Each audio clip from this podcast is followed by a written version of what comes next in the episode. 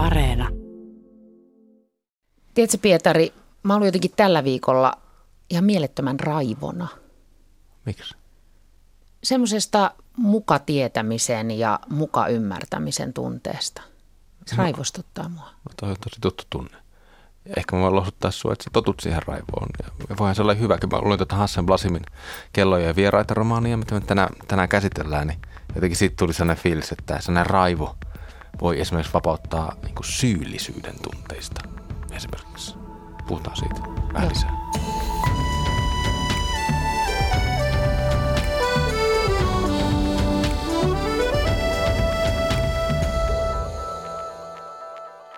Tervetuloa lukupiiri Tulusto et Kylmälään. Hauska päästä taas tänne studioon. Tänään puhutaan Hassan Blasimin romaanista tai kirjasta, teoksesta. Mä en tiedä mikä se on.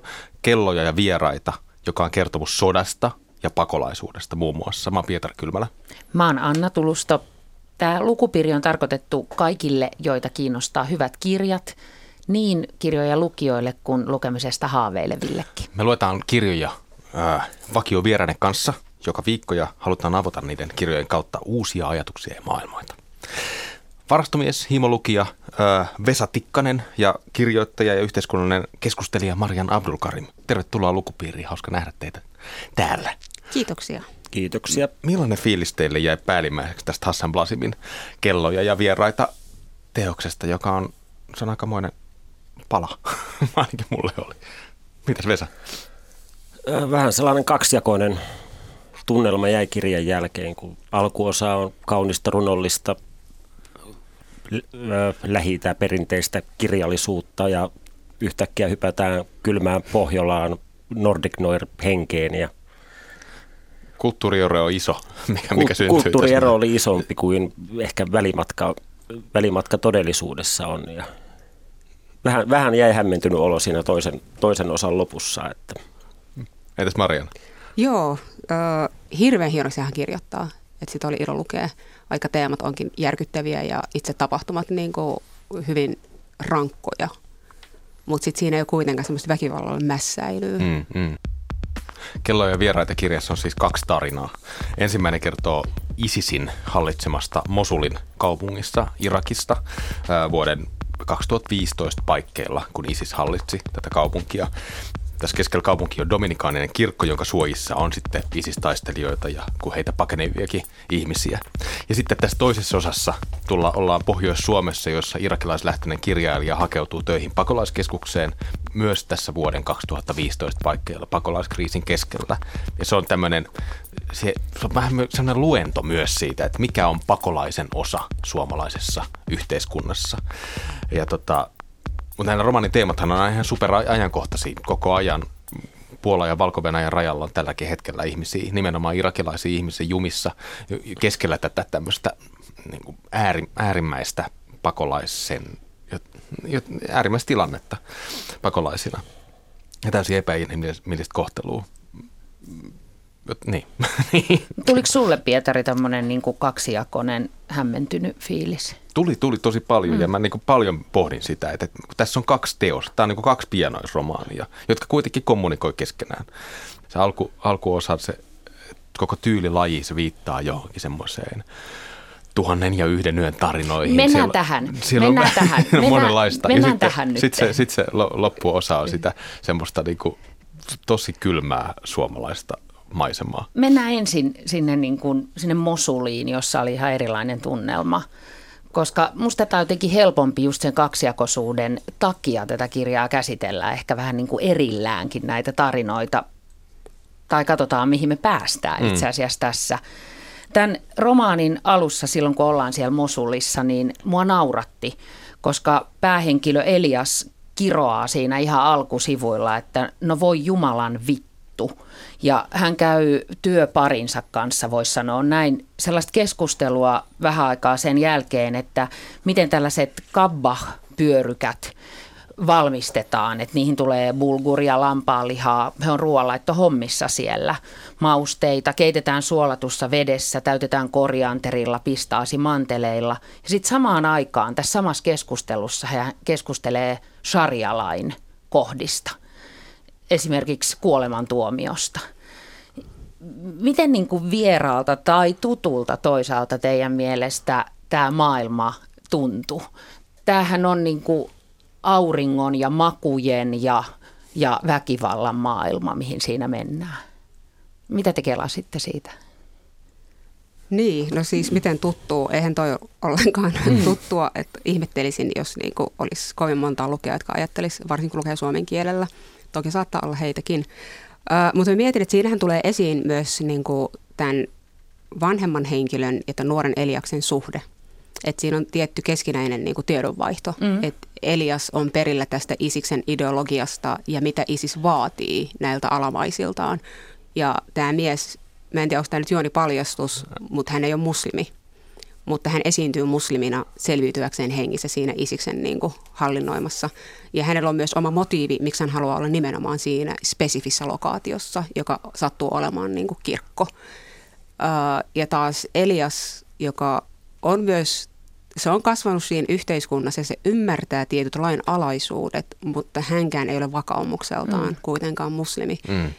Ja tämä kokki opettaa sitten poikaa, miten kokataan, koska se, se on saanut sen niin kuin avustajakseen, jolla on hyvä, että hän tietää, miten tässä pitää toimia, jotta saadaan ruokaa tarjottuneille heidän vangitsijoilleen, mutta sitten toisaalta Eliaksella on tärkeää, että hänen suojelijansa ja niin kuin, tavallaan joka ottaa sen isän roolin hänen elämässään, itse myös selviytyy, mm. jolloin hän sitten antaa hänelle tätä informaatiota, mitä, että kun siinä annetaan ymmärtää, että ne Isiksen niin kuin, taistelijat saattaa missä hetkessä tahansa pysäyttää, että niin kuin, kerropa tämä ja tämä kohta ja näin. Ja silloin pitää niin kuin, olla ne vastaukset valmiina, Kyllä. jotta ei sitten niin kuin, luopiona teloiteta. Ja siinä koko se usko, se mm. niin kuin islamin usko, se, äh, sitten tulee sellainen tyhmä sellainen koulu, koulutehtävä. Silleen, että, että, että sen on vaan pakko vastata näihin kysymyksiin, koska henki on siitä, siitä tota, äh, kiinni, että miten näihin kysymyksiin jotenkin vastataan. Ja, ja siitä tietysti tulee esiin myös se, että, että kuinka kuinka jollain tavalla niin kuin pinnallista sitten tämmöisen niin kuin äärijärjestön ö, tota, kannattama niin, se tietty performatiivisuus, mm. että sä esität nyt tiettyä roolia, niin sun pitää esittää se hirveän hyvin. Tässä on toki sitten panokset vähän kovempia, että siinä on henki kyseessä. Mm. Että sitten samaa voi soveltaa niin kuin muihinkin tämmöisiin niin kuin järjestäytyneisiin toimijoihin tai jos sä kuulut johonkin tiettyyn kerhoon, niin sitten on hyvä, mm. että sä niin kuin performoit sitä hyvää jäsentä sillä, että sä osaat nämä asiat, mitä siinä niin kuin pidetään tärkeinä. Jotenkin mä mietin, mietin sitä niin väkivallan kuvausta. Mm. Siis ISISin hallitsema Mosul, se on niin pelkkää väkivaltaa päät putoilee ja ihmisiä heitellään talojen katoilta ja, ja on kivityksiä ja kaikkea tämmöistä. Tosi, tosi pelottavaa. Se, tämä kirja nauraa koko ajan sille väkivallalle myös. Ja mä jotenkin ajattelin, että, että, että ehkä se semmoinen nauru, semmoinen outo niin karnevaalitunnelma, mikä siinä, siinä ISISin miehityksen keskellä koko ajan on. Että se on ainoa tapa niin kuin jotenkin suhtautua siihen väkivaltaan, mm. ikään kuin, nä, niin kuin nähdä se että mitä se väkivalta on, koska muuten ne on niin sanoin kuvaamattomia ne, ne teot. Joo, ja myös niiden motiivien kyseenalaistaminen, että tavallaan, että nyt tämä on se hallitseva taho, jolloin pitää ikään kuin laulaa heidän laulujaan ja tanssia heidän tanssejaan, mutta sitten samalla näyttää, että ei tämäkään niin porukka usko itse siihen, mitä ne niin on opettavinaan. Että sitten siinä on niin taustalla, mä oon ainakin lukeminen siinä kirjassa, että siinä tuodaan esiin, että tässä on kyse nimenomaan vallasta. Kyllä. Tässä ei ole kyse mistään niin kuin vakaumuksesta tai minkään niin kuin Jumalan palvelemisesta, vaan ennen kaikkea valta ja vallan tavoittelu ja ne keinot, millä sitten siihen valtaan päästään. Mm. jos mietitään jotain niin kuin maita, joissa on ollut vaikka kommunistinen hallinto tai on yhä, niin kyllähän siinä on semmoinen tietty, tiedätkö, että pitää varoa sitä niin kuin sua lähinnä olevaa, mm. että, sit se, että se ei kantele sinusta, että sä et olekaan tässä niin kuin messissä, mm. koska sitten toisin ajattelija uhkaa sitten aika karmea kohtalo. Niin jotenkin se karnevalisointi joo, mutta sitten myös se motiivien kyseenalaistaminen se, että lopulta tässä on kyse niin kuin hyvin inhimillisistä piirteistä mm, ja mm. motiiveista, jotka sitä toimintaa ohjaa. Joo. Joka sitten halutaan kuitenkin kuorruttaa ja päällystää semmoisella niin jumalallisella, että tässä nyt tehdään niin kuin Jumalan työtä. Mm. Toi niin nauratti mua kyllä kans, koska, koska nämä ISIS-taistelijat, mitä ne kuvataan siinä, ne on ihan urpoja. Ne on ihan täysiä urpoja, monet niistä. Että ne on jotenkin sellaisia ma- maalta sinne kaupunkiin ja yhtäkkiä johonkin niin terroristiorganisaatioon liittyneet tyyppejä, joilla on joku ajatus, että tässä nyt on varmaan jotain järkeä, mutta sitten kun tarkemmin niin. katsoo, niin ne on niin kuin kouluttamattomia maalais... Mm. No, näin. Tai silleen karikatyyrit. Onhan siellä niin. koulutettua porukkaa, mutta tavallaan sen yhdenkin kuvaus siitä, että siinä on se nuori nainen, josta hän on tosi kiinnostunut. Ja sitten se löytääkin yhtäkkiä niin kuin sen keinon ottaa itselleen sellainen määrä valtaa, että se pystyy alistamaan tämän ihmisen tahtonsa alle. Mm. Mutta jos mä vähän niin kuin yksinkertaistan vielä ajattelua, niin, niin, niin jotenkin se mielikuva, mikä tulee Isiksestä vaikkapa länsiuutisoinnin kautta, niin sehän, se on, niin kuin näyttäytyy tavallaan se joukko niin kuin pelottava, maailman pelottavimpana joukkona. Ja, ja se on niin pelottavin asia ja instituutio, jos näin voisi sanoa, mitä on, tai yksi pelottavimmista. Sitten Blasim kirjoittaa niistä just näitä Pietarin mainitsemia vähän niin kuin hölmöläisiä, hönttejä, tämmöisiä niin kuin Daltonin veljeksiä, tai niin kuin mä tuossa mietin, että, että mulle ne näyttäytyy jotenkin siinä niin kuin älyttömässä väkivaltaisuudessaan ja jotenkin semmoisessa irrationaalisessakin vallanhimossaan, niin tämmöisinä niin kuin bandidosjätkinä. Hmm. Niin mi, mitä sä, saat sä Esa kiinni tästä, minkälaista isistä tämä kirja sun mielestä kuvasi? Niin, kyllähän tuossa on, on luettavissa rivien välistä aika suoraa pilkkaa kyllä kyseistä järjestöä ja sen edustajia kohtaa. Ketään ei kuvata, jopa johtajat kuvataan sellaisena vähän toistaitoisena tuuliviireinä, jotka menee suunnilleen sinne, minne nenä tai muna näyttää, että sen kummemmin miettimättä tai harkitsematta ja ja jos ei haluta, kuten siinä hienosti kuvattiin, että katolta heittorangaistuksia ja sitten miten sen pystyy välttämään, että lähdepä itsemurhapommittajaksi. Mm. Että, niin. että vähän niin kuin tuli, tuli mieleen, että ei, tota, ei ihan hirvittävän korkealla taida aloin miettimään, että onkohan joku kirjailija ystävä kenties liittynyt isikseen ja tästä tulee sitten vähän, tai kenties joku vihamies on liittynyt ja tästä niin mm. suoraa pilkkaa tulee, että niin, tässä tämmöinen niin avainromaani. Niin, että, että tästä, tästä saat viimeisen sanan. niin, kyllä. Tavallaan tämän lukeminen oli jollain tapaa juuri just tämän pilkan ja karnevaalin takia tämän alkujakson lukeminen oli niin kuin vapauttavaa. Mm. Niin, joo, olisi, mulla oli joku semmoinen, semmoinen niin, tunne. Se, siis... se on niin vetävä, ja sitten se on tosi vetäviä storeja. Mm. Mm, ja siis kun, kyllähän kirjailija on puhunut niin kuin suhteestaan Irakiin, jossa hän on kuitenkin syntynyt ja niin kuin tiettyyn rakkauteen, joka liittyy. Että saattaa olla myös ihan vain se, että niin kuin rakkaalle kotimaalle on tapahtunut mm. tällaista ja nämä toimijat on, niin sitten halutaan niin kuin heitä näyttää tällaisessa valossa. Ja kyllähän siihen niin kuin järjestön toimintaan liittyy myös tietynlainen mystifiointi, että ollaan huput päässä ja tosi militantteina ja näin niin semmoinen tietty demystifiointi, että mm. riisutaankin ne kaavut ja näytetään, että siellä alla on niinku tällaisia tyyppejä. Mm. Et, ja sitten tavallaan kirjailijan mielikuvituksella rakennetaan tämmöisiä Joo. karikatyyrejä heistä, että miten ne voisi olla siellä. Ja sitten luodaan myös semmoista jännää historiallista jatkumoa tälle niin tosi oudolle, oudolle hetkelle vuonna 2015, mm. kun se ISIS yhtäkkiä hallitsee, hallitsee Mosulia. Siellä mm, jotenkin mulle semmoisia avainkohtia tuossa oli, tai tosi niin kiinnostavia kohtia oli lukea siitä Irakin historiasta kanssa, joka mulle on, se on tosi se on tosi hämäräksi jäänyt. Irakin ja Iranin välinen sota 80-luvulla, mm. sitten Yhdysval- niin kuin ensimmäinen Persianlahden sota ja koko tämä pakotepolitiikka ja toinen tota, Yhdysvaltain miehitykseen johtanut sota. Ja, et se, on niin kuin, se on niin pitkä se konfliktin historia siinä. Ja se, se tulee minusta aika tosi hienosti esiin mm. tässä, tässä näin. Että... On. Ja siis vielä pidempi on sivilisaation historia, että mitä Irak on ollut ennen Just näitä niin kuin sotia ja jatkuvana niin kuin konfliktien kohteena olemista. Et, ja siksi mä sanonkin, että musta niin Mosul näyttäytyy tässä yhtenä päähenkilönä, Joo, koska siinä käydään sen kaupungin historiaa ja käydään, niin kuin, mitä, mitä kaikkea se kaupunki on todistanut, mitä niin. kaikkea niin. se on niin kuin, elänyt läpi. Että ikään kuin tulee vähän semmoinen, että tästäkin tullaan pääsemään yli. Ja ne oli kau- se oli, se oli niin kuin kaunis tarina, se mm. Mosulin tarina. Siis hurja ja, ja, ja dramaattinenkin, mm. mutta myös niin kuin kaunis tarina. Ja, ja ylipäätään toi niin kuin, tämän kirjan alun tarinan kerronta oli niin kuin lumoavaa. Mm. Mm. Siis, tarin, siis kaupunki on tarinoiden lähde. Niin. Tuossa noin. Ja niin. Me, me ollaan tota, niin, niin, Pietarin kanssa mietitty tässä myös sellaisia niin kuin verrokkeja tai hengenheimolaisia näille kirjoille, mitä me täällä lukupiirissä ollaan käsitelty ja niitä on sinne Instagramiin listattukin.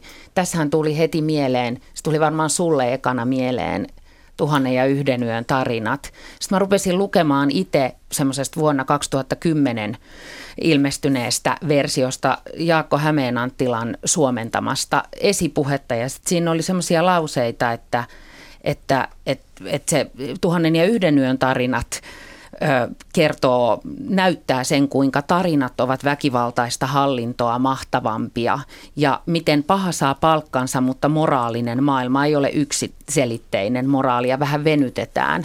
Sitten mä, mä olin yhtäkkiä, niin kuin luin näitä lauseita, niin sille, että sehän kertoo tästä kirjasta. Tai tästä alusta mm. ainakin. Mm. Niin kuin toi maailman kolkka on ehkä, ehkä sama, mutta että myös se semmoinen, niin että miten tarinat jotenkin nivoutuu toisiinsa ja, ja se koko kaupunki – näyttäytyy mulle semmoisena niin kudoksena, tarinallisena mm-hmm. kudoksena. Joo, se on tämän kirjan niin yksi arvokkaimpia ansioita, että hän olisi voinut kertoa pelkästään tästä niin Isiksen hallitsemasta Mosulista, mm. mutta hän päättikin, että hän haluaa kertoa laajemman kuvan. Mm. Tämä oli musta tosi kiinnostava tämä kirja siinä, että sai myös ajattelemaan, että miksi me tarvitaan tällaisia kirjailijoita kuin Hassan Blasim, joilla on jotenkin tämä tosi voimakas kahden kulttuurin kokemus. Hänhän on siis asunut yli 15 vuotta Suomessa, jo tuli Irakista, oli varttunut siellä Kirkukin öljykaupungissa ja, ja tota, on kansainvälisesti saanut paljon kehuja ensimmäisillä kirjoillaan jo parilla novellikokoelmalla. Mm. Guardianissa sanottiin, että että hän on kenties paras arabian kielistä fiktiota kirjoittava elossa oleva kirjailija. Ja, ja Hassan Blasimin matka tänne Suomen Nordic Noiriin, niin kuin sä Vesa sanoi, että se, oli, se on juuri sitä, niin on ollut ihan hurja. 90-luvulla hän opiskeli elokuvaa Bagdadissa, jossa poliisi valvo yliopisto-opiskelijoita ja, ja hän joutui pulaan ja halusi lähteä sitten 2000 vuoden alussa matkaan pois kotimaastaan. Kulki Iraniin, jatko sieltä Turkkiin, yritti kolme kertaa ylittää rajan Bulgaariaan, epäonnistu, neljännellä pääsi vasta läpi, halus Ranskaan, mutta päätyi sitten tänne Suomeen. Hassan Blasimin kääntäjä Samsa Peltonen, joka on nämä itse asiassa nämä kaikki hänen neljä teostaan kääntänyt, niin sanoi edellisen romaanin alla 99 esipuheessa, että Blasim oli kuulemma itkenyt onnesta, kun hän oli huomannut, että oli sattuman kaupalla painut maahan, jossa oli hänen kaltaisiaan liian monennen tuopin takaa jurottavia masennuspotilaita. Toi aika, aika mustaa kuvaa, mutta vähän niin kuin tähän mennään kyllä tämän kirjan toisessa osiossa. Siinä se kertoja, joka on eri henkilö kuin siinä ekassa osiossa, niin sanoi, että hän joutuu niin kuin loputtomasti vastaamaan sellaisiin kysymyksiin, että täällä Suomessa, että mikä on mieluista ja mikä on epämieluista ja kaikki nämä kysymykset, mitä hänelle monista yksityiskohdista esitetään, niin – on vario, vinoja variaatioita siitä yhdestä kysymyksestä, joka isäntiäsi oikeasti askarruttaa. Miksi sinä tulit tänne? Niin, että ensin pakenee vihamielisestä maasta ja saapuu ihan yhtä vihamieliseen ympäristöön, jossa ei tosi hengenlähtö välttämättä ole yhden askeleen päässä katonreunasta, mutta se ei kovin, kovin kaukana ole, kun seuraava juurinen puukon kanssa tai nyrkin kanssa tulee vastaan, niin täysin erilaiset ympäristöt, mutta kertoja kokee täysin samanlaista, täysin samanlaista ympäristön vihamielisyyttä mm. ja sinne kuulumattomuutta. Mm. Et se, miten alussa jesidi, jesidiheimoon kuuluva kokee olevansa ulkopuolinen isiksen ja mus, tai muslimiympäristössä, niin samalla lailla kokee nyt olevansa sitten kristi, kristityssä pohjoisen maassa myös ulkopuolinen ja ei-toivottu henkilö. Niin. Mm. Niin, se ehkä kontrasti, mikä siinä näkyy, on sille, että siellä Isislandissa Eliaksen seikkaillessa, niin siellä sä voit larpata, että sä oot yksi heistä niin. ja mm. saada tietyn rauhan sillä. Mutta sitten täällä Suomessa ei ole sitä mahdollisuutta larpata, että sä oot yksi heistä, jolloin se koko ajan niin erotut. Ja mä tykkäsin siitä, kun se kirjoittaa, niin kuin tässä Sololandissa on semmoinen kohta, että Se Joka arvioi siis- jotain mm. netissä katsomansa YouTube-pätkää ja sanoo, että niin kuin ohjelmassa haasteltiin myös kaupungin asukkaita ja turvapaikanhakijoita. Suuri osa maahan vastikään muuttaneista oli yhä ruusunpunaisella muna-asteella ja puhui suuvaahdossa ja tunteita kovasti liioitellen uudesta kodistaan. Mm. Et jotenkin miten se niin kuin ruusun, ruusuinen aika muuttuukin yhtäkkiä niin kuin realismiksi ja sitten se todellisuus ei olekaan sitä, mitä aluksi ajatteli, että Joo. Onneksi pääsin tänne. Niin. Niin. on silleen, että ei, nyt mä oon täällä. Tämä Soololand, tämä on joku pohjoinen suomalainen mm. kaupunki. Tuossa, tuossa sanoin tuossa ohjelman alussa, että mä oon ollut raivona. Mä oon ollut siis raivona itselleni ja se on, se on musta hyvä. Siinä on, tässä kirjassa on tämä tämmöinen kohta, Tämä ähky hyvinvointiyhteiskunta tarvitsee teidän traagisia tarinoitanne peiliksi, josta katsella omaa kultakehyksistä hyväntekijän kuvaansa, sit suluissa ylemmyyskompleksista päivässä. Mm, mm. Ja tämä oli niinku, minulle oli kieltämättä tosi terveellistä lukea tätä, tä, tätä, tätä niinku aika semmoista rajua ja katkeraa huutoa suoraan päin lukijan naamaa. Mun kaltaisen lukijan. Joo, ja siis kyllähän hän puhuttelee myös maahanmuuttajia. Mm. Että kun se avaa sen yhdenkin kappaleen rakkaat maahanmuuttajat, sitten tulee sitä niin kuin Kyllä. viestiä, joka on suunnattu sille porukalle. Eivät ja, ei jätä siis kanssa kulkijoitaan kritiikittä todellakaan tässä. Joo, näin. Mun mielestä se on, se on myös semmoista jotakin niin kuin erilaista, mitä, miten esimerkiksi pakolaisuuteen suomalaisessa kirjallisuudessa mm. on suhta, suhtauduttu. Mä, mulle tuli tosi paljon mieleen tästä, tästä Soololand, tästä toisesta osiosta. Tässä Kello ja vieraat romaanissa Arto Salmisen turvapaikka, joka on yksi toinen tämmöinen niin kuin, tota, pakolaiskeskuksen, tämmöisen vastaanottokeskuksen niin kuin kuvaus suomalaisessa kirjallisuudessa. Ja missä Arto Salmisen, se on niin kuin täysin sille, nimenomaan niin kuin suomalaisille kirjoitettu kirja mun mm. mielestä, vaikka jollain tavalla yritetään niin kuin, niin kuin ymmärtää ö, kulttuurien välistä ö, kommunikaatiota ja konfliktiakin tässä näin. Me kaikki sanottiin vähän tuossa alussa, että tämä kaksijakoinen tarina ja myös jotenkin puhuttiin siitä hämmennyksestä.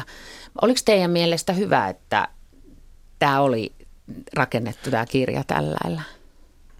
No siis kyllä mä olisin ehkä kaivannut siihen ekaan tarinaan, että musta tuntui, että se loppui ehkä vähän turhan lyhyen. Mm. Että siinä hän teki jännän ratkaisun. Missä että oltiin se, siellä Mosulissa? Niin, Niin. niin. että tota, jäi vähän ikävä niitä hahmoja. Niin kyllä, mm. Vielä paljon ikävä. Mitä se Niin. Vesa ajattelet? Niin aika raju ja suora hyppäys kyllä siitä niin kuin, eka, tai, niin, jotenkin tuntui siitä, että kun eka osa loppuu ja aloittaa seuraavaa lukua, että no sitten jatketaan niin kuin hetken kuluttua tyylisen tekstin jälkeen. Kyllä. Että, ei, niin, ei Nyt niinkään. vähän jotain muuta, Niin, tällainen Monty Python tyyli. Niin, no Joo. something com- completely different tähän Niin. väliin jo. Mutta ehkä se oli, mm. mutta mut jollain tavalla mun mielestä se oli se pointti. Niin kuin, jotenkin, niin kuin sitten, että se, se väli näiden kahden tarinan, se, se iso pudotus, äkkipysäys ja, ja siirtyminen toiseen, toiseen mm, kerron, kerronnan rekisteriin, toiseen kulttuuriseen tota, ympäristöön, että se, että se, sitä me jää niin pitkässä aikaa pohtimaan, mitä tässä just tapahtuu. Mm. Minkä takia tämä tarina loppuu, tämä ikään kuin hienosti kerrottu, kauniisti kerrottu, historiallisesti tota, syvä, syvä mm. tarina, moni, monitahoinen tarina loppuu yhtäkkiä kuin, kuin seinää.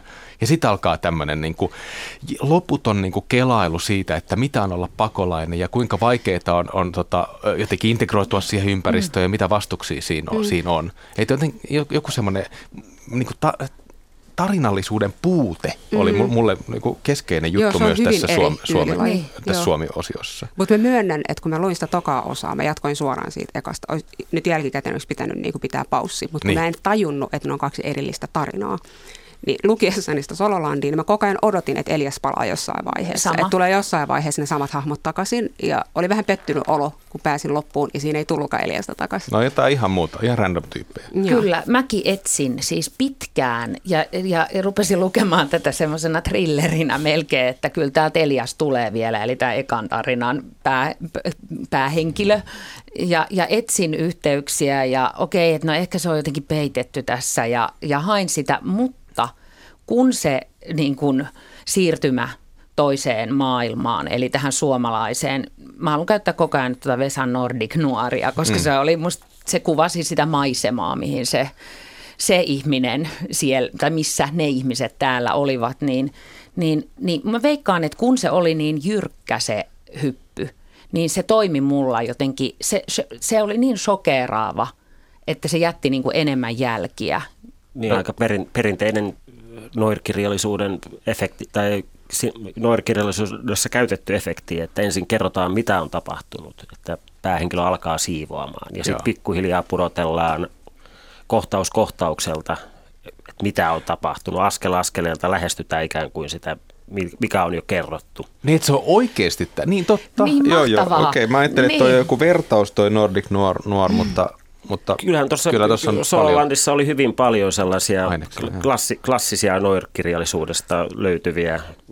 Vi, ne vimmaiset saarnat niin, muistuttaa joidenkin kirjoja, missä murhamies tilittää menemään ja seuraavaksi sitten listetään, listetään joku henkilö pois tieltä. Okay. Ja... No, Apua, mulle tuli no, ihan, ymmärtää mäkin tätä. ala ymmärtää. Mulle tuli yhtäkkiä ihan kylmät väreet siitä, että niin, että tämä koko kirja, ää, niin ne kaikki ne tarinoineen, mitä tässä on, niin on niin kuin, tämän, tämän kirjan sisällä on lukemattomia erilaisia tarinoita ja tarinatyyppejä, niin kuin vaikka toi. Ja, ruo- ja, ruokahan näyt- ja ruokahan näyttelee niin. Sololandissa kanssa osa. Aivan niin kuin tuossa mm, niin. alkuosassa puhutaan paikallisista herkuista, miten tehdään erilaisia pyöryköitä. Pohjola- ja jälkimmäisessä osassa käydään sitten läpi pohjolalaisia ruokia. Joo. Mm. Kalaa, riistaa, mitä myöskin itsekin huomaa syyllistyvän se joskus ulkomaalaisten kohdalla siihen, että oletko maistanut poroa esimerkiksi. Se on todella hyvä. Mm. niin, niin. Että mit, mitä te pidätte meidän ruoasta? Kyllä. Että se on tämmöinen keskeinen jotenkin silleen, niin, että, niin kuin mittari siinä. Että niin, päähenkilöillekin suositellaan, että älä, älä mene tuohon ravintolaan, koska sieltä saa paikallista ruokaa, että mene ennemmin tuohon, tuohon kebab-paikkaan. Tuohon kebab-paikkaan, se on sulle tutumpaa ruokaa. Ja. Joo. Mun on pakko kysyä tässä vielä, että, että mikä tämän niin kuin kirjan – semmoinen voimakkain jälki, jos pitäisi tosi lyhyesti sanoa. Tämä on tietenkin tämmöinen kysymys, josta voisi puhua koko yön ja seuraavan puoli vuotta. Mutta jos pitäisi lyhyesti sanoa, niin mikä tämän kirjan voimakkain jälki oli, minkä tämä jätti teihin? Kaikki on ihan hiljaa. No siis mä sanoisin, että tämä Mosul pääkaupunki, tämä Mosul päähenkilönä ja se, miten niin sitä historiaa kerrotaan ja miten se kaupunki ikään kuin herää elon siinä niin kuin tarinassa äh, ikään kuin huomaamatta. Että sitä ei alleviivata mitenkään, mutta se on kuitenkin niin voimakkaasti läsnä. Ja se historia ja rakennetaan siltaa siihen menneeseen, jotta mm. voidaan ikään kuin katsoa siihen tulevaan. Niin me pidin siitä tosi paljon. Mm.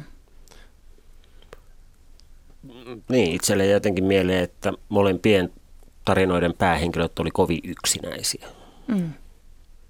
Et vaikka, vaikka Eliaksella oli se kokki, joka sitä opetti ja salainen rakkaus, jonka, kohdetta, jonka kohde oli lähellä, mutta niin kaukana, niin kovin yksinäisiä molemmat päähenkilöt mm. oli. Että. Se oli kuitenkin Jesidi-vähemmistö niin, keskellä ISISin niin, hallitsemaa Mosulia. Teini-ikäinen vähemmistöön kuuluva mm. vihamielisessä ympäristössä, niin Joo, sitä, sitä mä jään niin kuin eniten miettimään sitä, että mikä se pakolaisuuden kokemus on. Mm. Se, on. se on jotenkin niin keskeinen juttu tässä tämän romaanin loppupuolella, että jotenkin kenellä on mahdollisuus rakentaa tarinoita itsestään. Ja mulle, mulle tämä aukesi nyt jotenkin sillä tavalla, että pakolaiset keskellä Suomea, että heidän, heidän jotenkin, he haluaa rakentaa tarinoita, mutta se kaikki on jotenkin silleen, niin kuin tämä kertoo ja sanoo, että, että he koko ajan niin kuin sairastaa sitä omaa, omaa pakolaisuuttaan ja sitä omaa, omaa juurettomuuttaan. Ja se, ja se tuottaa jonkun semmoisen asian, että, että, että, että on tosi vaikea rakentaa jotenkin tar, tarinaa ja, ja jotain sellaista niin syvyyttä siihen omaan, omaan olemiseen siinä, siinä uudessa, uudessa ympäristössä. Varsinkin kun jos se, jos se, koko, jos se ympäristö niin kuin vastustaa sun olemassaoloa monilla tavoilla. Että joku semmoinen niin tosi iso pessimismi jäi mulle kaikkein niin kuin kalvavimmaksi tunteeksi, kun mä, kun mä laitoin tämän romaanin kiinni ja kun tämä kertoja lakkas blastaamasta.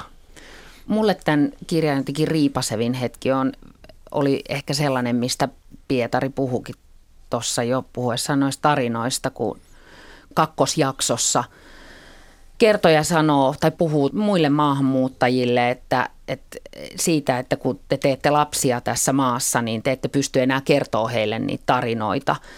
Et laulamaan oman lapsuutesi lauluja, et ymmärrä heidän katsomiaan piirrettyjä, et pysy kärryillä heidän harrastuksistaan. Joudut taistelemaan, että ymmärtäisit lapsiasi, jotka muuttavat, muuttuvat koko ajan vaikeaselkoisimmiksi.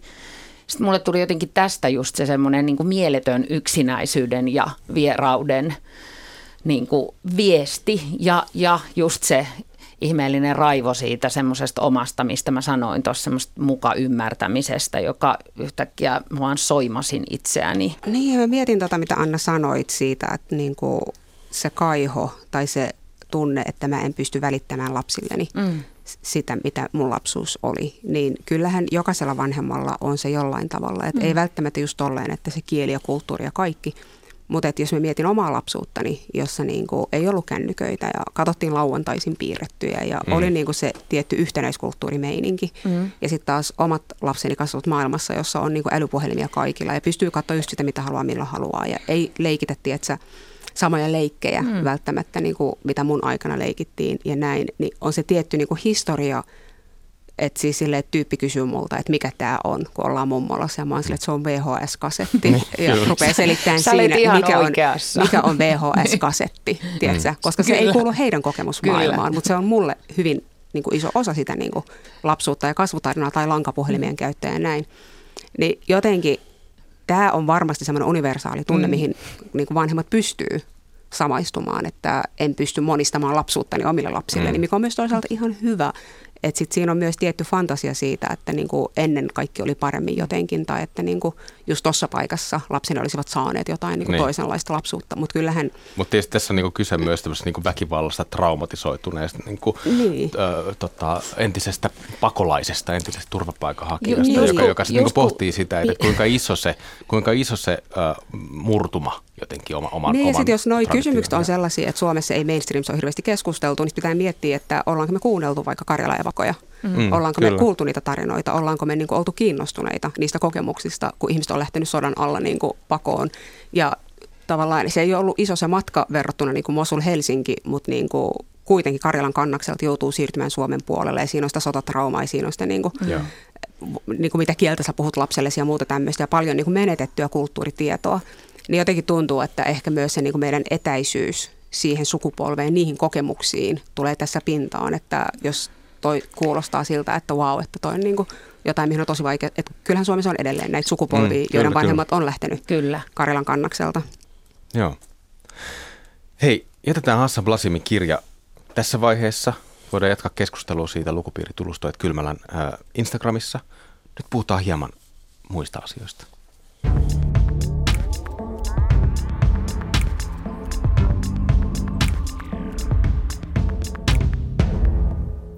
Kirsi Kunnas kuoli tällä viikolla. Tästä nyt on kaikki, kaikki puhunut. Tämä on koskettanut tosi, tosi laajoja, mä sanoisin, että laajoja kansankerroksia Suomessa. Mikä, mikä kunnaksen runo teille tulee heti ekaksi mieleen, kun te, tai tuli mieleen, kun te kuulitte tämän Tunte, Tunteellinen siili. Se, se nyt varmaan tuli ihan ensimmäisenä mieleen. Tuliko sulle, Marian? Ei mitään. se, että... Hävettää myöntää, se, että mutta mä en muista Kunnaksen. Kirsi Kunnaksen runoja ulkoota siinä määrin, että osaisin heti sanoa, että mikä. Mulle tuli tota niin, kuoleminen, kuolen huusi piipoo. Liian aikaisin hän huusi hi ho ja kuoli myöhemmin. Mutta sitten mulle tuli mieleen myös se yksi hauska ajatus semmoisesta, että, että mitä varten on kuppi kuppia, mitä varten on murheet. Et kuppi on kahvin juomista varten ja murheet on tehty huomista varten. Ihana, ihana. Kaunista. Tuo oli hieno, hieno ajatus kyllä. Me kysyttiin te, teiltä kuulijoilta, kysyttiin Instagramissa, että mikä, mikä kunnoksen runoista on teille, teille jäänyt parhaiten mieleen, ja sieltä tuli nimenomaan Titiä ja se satupuuta. Oi aivastuksen vaivastus. Tämä oli mun mielestä ihana, että mua muistutettiin tästä näin. Mutta onhan se kunnaksen tuotanto on kuitenkin omasta somestani kaivoin tiedon, että ensimmäinen kunnaksen runo on julkaistu vuonna 1945. Mm. Joo. Että onhan se aivan huiman pitkä kirjailijaura. Se on melkein vuosisadan niin. niin kuin. Että aika niin kuin laaja, laaja tuotanto ja sitten kun vilkasin tuossa nopeasti, että on varsin ansiokasta käännöstyötäkin. Niin, kyllä, joo. Tota, jo, mietin kanssa tätä samaa, että Kirsikunnassa on sellaisia harvoin, harvoi tota kirjailijoita, jonka kanssa lukija voi viettää koko elämänsä tietyllä tavalla. Lähtee niistä jostain ihan lastenrunoista ja sitten mennä kohti sitä aikuisempaa tuotantoa ja, ja vanhuutta. Että näitä, tällaisia kirjailijoita ei ihan hirveästi ole. Mun mielestä se on ihan arvokas, arvokas asia. Mutta vielä yksi kysymys Niin. vaan teille, jotka teillä on pienempiä lapsia, että, että kun tuli esille näitä, että mä mun mielestä herra Piipoo, joka jää junan alle, on hauska, tä, Mm. tämä, niin onko nykylastenkirjoissa tämmöisiä niin kuin väkivaltaisia mielikuvia? Kyllä ryhmähau maailma tuntuu olevan niin pumpulin pehmeä, että Joo, siellä ei edes, ettei edes teräaseita ole koirille annettu. Että jotenkin tuntuu, että vanha lasten kirjallisuus oli jotenkin, oltiin huomattavasti verisemmillä kentillä, että Kyllä. lähempänä, lähempänä Grimmin alkuperäisiä kuin nykyistä Disney, Disneyn pehmeää maailmaa. Ja sitten on tosi paljon sellaisia lastenkirjoja, just tämmöistä pienempiä lastenkirjoja, mihin mä oon törmännyt, missä käsitellään sitten semmoisia niin vaikeita tunteita mm. kyllä, niin kuin vaikka surua tai mm. menetystä tai tämmöistä näin, mutta se väkivalta kyllä niin kuin, Koska mäkään en Se muista. Mä oon lukenut pienille lapsille 15 vuotta sitten, silloin kun omat lapset oli pieniä. Ja yhtäkkiä mulle tuli mieleen, että ne oli ne vanhat kirjat, jossa kuoltiin. Ja lisää väkivaltaa nyt lastenkirjallisuuteen, mm. hitsi vie. tätä pitäisi ehkä tutkia enemmän, että minkälaisena. Pitäisi tutkia. Nyt mäkään en heti muista, että miten väkivaltaisia tai pehmoisia noi tarinat oli, kun siis mullakin on teini-ikäisiä jo. Mm. Mutta kyllä mä muistan ainakin ton, oliko se Astrid Lindgrenillä se leijona, Veljeni- leijona. Veljeni leijona. mieli. Et Mm. Kyllä sitä on lukenut ääneen. Mm. Mäkin. Joo. Se on raju. Se on surullinen. Joo. Se oli on myös kirja, jonka mun- pääse yli. 23-vuotias poika nosti, kun mä kysyin, että mikä on jäänyt voimakkaimmin mieleen. Joo. Se. Kun me, kun me nauhoitetaan tätä nyt tänään, tänä keskiviikkona itse asiassa, niin tänään julkistettiin myös lasten ja nuorten kirjallisuuden Finlandia palkintoehdokkaat. Siellä on ihan kiinnostavia kirjoja. Yhden Niin. mä oon niistä lukenut. Maalin Kivelän ja Martin Glass Serupin ja, ja äh, Linda Bundestamin äh, tota, Om du möter en björn. Se oli hyvä tämmöinen niin kuin luonto, lu, luonto, ihmisten luontosuhdetta karttava. Sieltä voi katsoa, että mikä on väkivallan määrä Niin, Finlandia ehdokkaista. aika kesyltä näyttää. Ehkä se on ihan hyvä.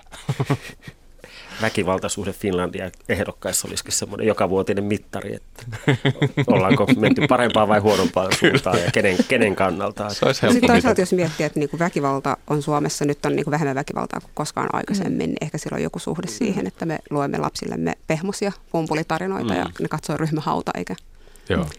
teini-mutantininjoja.